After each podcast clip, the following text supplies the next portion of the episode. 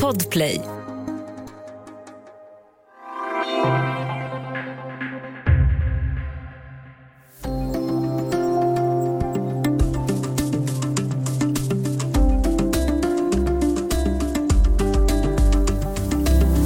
Vansinne, kidnappning, juridisk krock mellan lagar. Ja, det är några av reaktionerna kring det uppmärksammade fallet Tim som väcker starka känslor hos många svenskar just nu. Den treåriga pojken placerades bara 11 dagar gammal i ett familjehem. Och nu har migrationsdomstolen beslutat att han ska utvisas till Nigeria där han aldrig varit och inte heller har någon familj som kan ta hand om honom.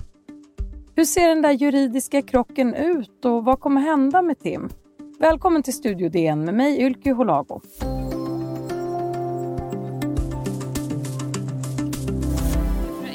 Som nu ska handla om pojken Tim och hans öde som har skapat stora reaktioner nu i helgen. Ja, det ska handla om en nyhet nu som har rört upp starka känslor. Ett utvisningsfall som har väckt stort engagemang de senaste dagarna. Nu ska vi prata om den uppmärksammade utvisningen av, en, av treåriga Tim som Dagens Nyheter... Ja, där hörde vi några exempel från svensk media de senaste dagarna. Och nu har jag med mig Hanna Grosshög, reporter på Dagens Nyheter. Hej!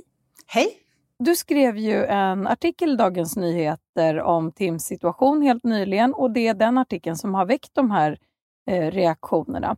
Och Det handlar alltså om en familjehemsplacerad treåring som ska utvisas ensam till Nigeria. Men om vi backar lite, hur har Tims liv sett ut innan det här beslutet? Ja, Tim var bara 11 dagar när han eh, omhändertogs enligt eh, lagen om LVU och eh, kort därefter så jourhemsplacerades han först och därefter hamnade han vid fyra månaders ålder i det här familjehemmet hos, en, eh, hos jourhemsföräldrar, mamma och pappa och två äldre barn som också bor i familjen som är eh, föräldrarnas biologiska söner.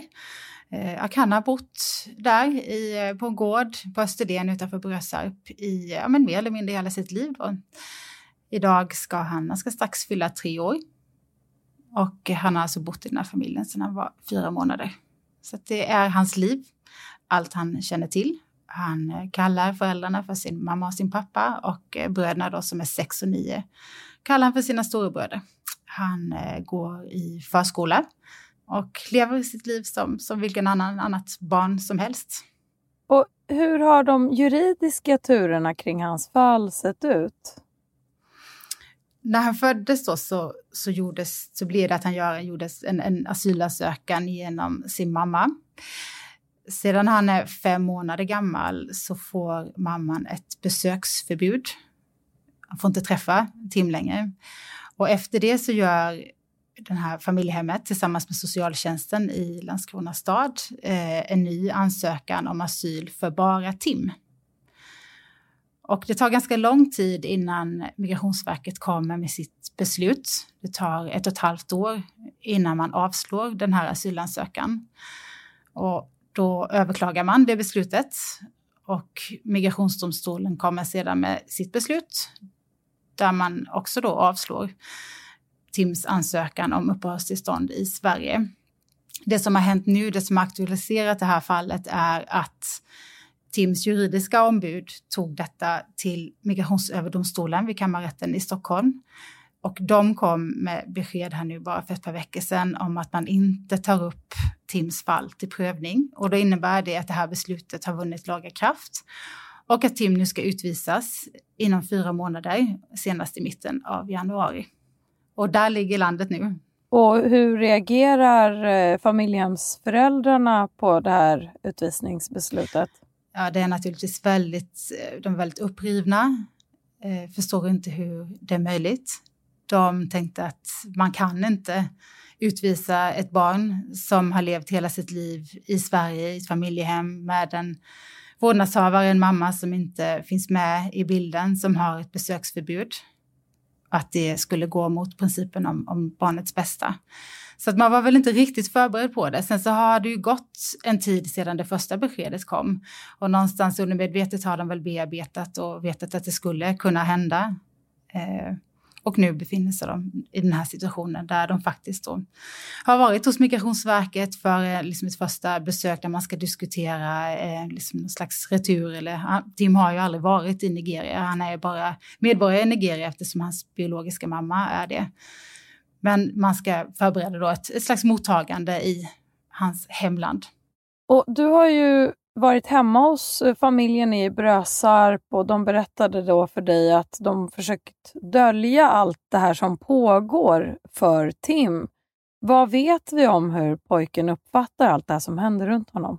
Det man först ska vara medveten om är att det handlar inte bara om Tim utan det finns två andra barn i den här familjen också som är lite äldre. De är sex och nio år och de är väldigt påverkade av den här situationen de också, kanske ännu mer än vad Tim är i nuläget för han är så pass liten, han är bara tre år.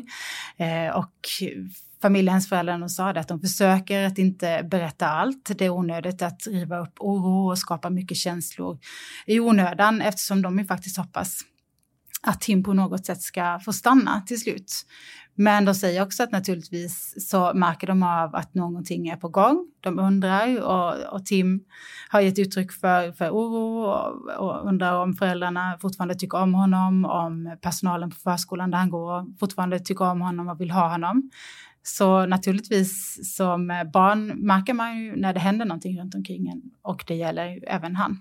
Det här är ju det är en svår eh, situation, det är en familj, en svår situation och du har alltså varit hemma hos dem och pratat direkt eh, om det här. Hur var det för dig som reporter men också småbarnsförälder, alltså både i din yrkesroll och som privatperson att göra det här jobbet och möta den här familjen? Jag tror att alltså jag blev lika chockad som jag tror att många läsare har blivit efter när det här publicerades.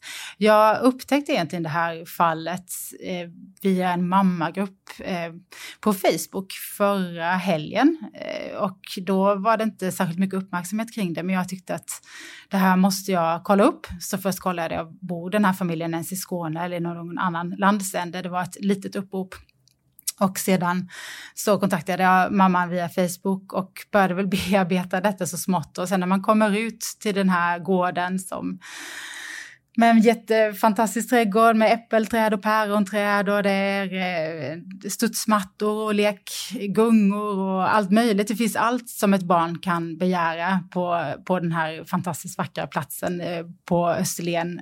Så det är klart att man blir, det, liksom, det skär sig så mycket när man samtidigt har det här ganska liksom kalla, drastiska myndighetsbeslutet att det här barnet som är uppvuxen här har eget rum, eh, rör sig fritt och ledigt som om han aldrig hade varit någon annanstans, vilket han i princip inte har varit.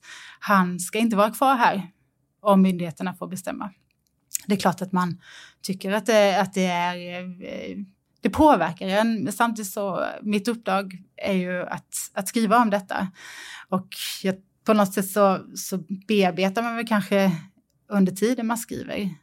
Tims eh, biologiska mamma har av olika skäl som bland annat rör psykisk ohälsa fått besöksförbud och därefter utvisats till Nigeria. Och I Sverige finns en biologisk morbror till Tim som menar att släkten i Nigeria inte kommer att ta hand om Tim om han utvisas dit. Eh, och här har ju migrationsdomstolen en annan uppfattning. De menar att det finns tillgänglig släkt i Nigeria. Vad kommer hända med Tim om han utvisas? Ja, det vet man ju inte i dagsläget. Att Tim har biologiska släktingar i Nigeria, det vet man genom mammans asylansökan som gjordes för en radda år sedan. Men man har inte varit i kontakt med de släktingarna så vitt jag vet, så vitt familjehemmet vet, utan nu har Migrationsverket fått i uppdrag att ta reda på hur ska ett ordnat mottagande för det här barnet arrangeras. Och då har man då hösten på sig, eller de här fyra månaderna på sig att, att ordna det. Så man vet inte. Familjehemmet är ju oroliga. Familjehemsföräldrarna tror ju att det finns en risk för att Tim ska hamna på ett barnhem att han eh, riskerar att utsättas för stigmatisering och allmän utsatthet eftersom han då inte har någon biologisk pappa. Eh, och att mamman eh, anses inte kapabel att ta hand om henne, honom och lider av psykisk ohälsa och har enligt familjehemmet heller inte hört av sig eller visat någon som helst önskan om att få träffa sitt barn igen sedan hon senast träffade honom när han var fem månader. Så man vet ju inte riktigt. Vi ska ta en kort paus och sen prata mer om fallet Tim, kritiken mot hans utvisningsbeslut och barnkonventionen.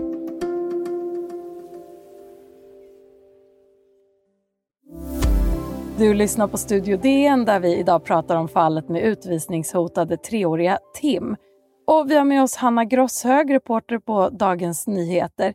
Hanna, i debatten om Tim så hänvisas det till barnkonventionen som är lag i Sverige och i den står det bland annat att alla beslut som rör barn ska vara för barnets bästa. Föreningen Brinn för barnen menar att citat, Migrationsverket i det här fallet bryter mot lagen genom att utvisa treårige Tim. Hur har Migrationsverket svarat på den här kritiken? Ja, det som gäller för det första är att barnkonventionen blev ju då svensk lag den 1 januari 2020 och där slås det fast att vid alla åtgärder och beslut som rör barn så, så ska vad som bedöms vara barnets bästa beaktas i första hand. Men det finns däremot inga krav på att man i slutändan fattar ett beslut som är i enlighet med den bedömning som har gjorts, som är barnets bästa. Och det är väl lite det som, som Migrationsverkets svar går ut på. Där pratar då eh, Carl Bexelius som är rättschef för Migrationsverket om att det finns två dimensioner som krockar lite med varandra. Och den ena handlar då om barnkonventionen och den andra om den reglerade invandringen genom utlänningslagen och vilka krav som faktiskt ställs för ett uppehållstillstånd. Att de här lagstiftningarna ställs mot varandra och då får man diskutera vilket perspektiv är det som ska vara överordnat. Och att barnkonventionen och principen om barnets bästa ska beaktas, det innebär inte per automatik att man beviljar ett uppehållstillstånd. Det kan göra det, men det är inte säkert att det, det behöver inte vara så.